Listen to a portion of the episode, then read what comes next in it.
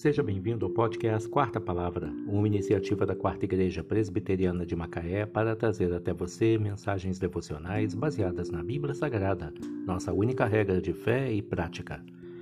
Nesta quarta-feira, 26 de janeiro de 2022, veiculamos a quarta temporada, o episódio 83, quando abordamos o tema A Tragédia da Preguiça Mensagem devocional de autoria do Reverendo Hernandes Dias Lopes, extraída do devocionário Gotas de Sabedoria para a Alma, baseada em Provérbios 10, verso 26.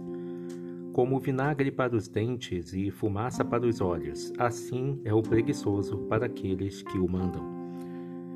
O vinagre provoca nevralgia nos dentes e a fumaça produz grande desconforto para os olhos.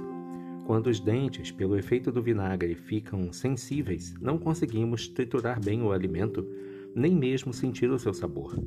Quando os olhos são atingidos pela fumaça, sentimos um profundo incômodo e perdemos a capacidade de enxergar com clareza as coisas à nossa volta.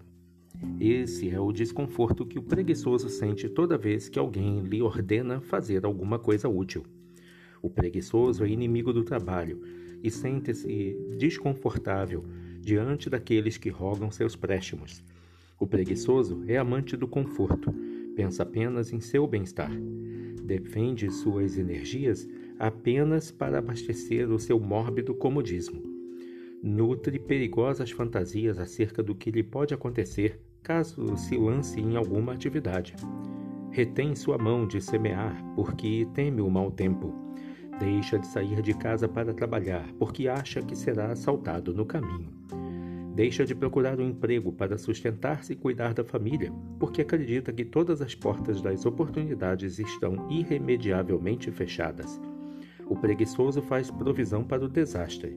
Ele semeia o nada e colhe o vazio. Por isso, é como aqueles que andam sempre com os dentes embotados e com os olhos vermelhos como vinagre para os dentes e fumaça para os olhos. Assim é o preguiçoso para aqueles que o mandam. Provérbios 10, verso 26. A tragédia da preguiça. Que Deus te abençoe.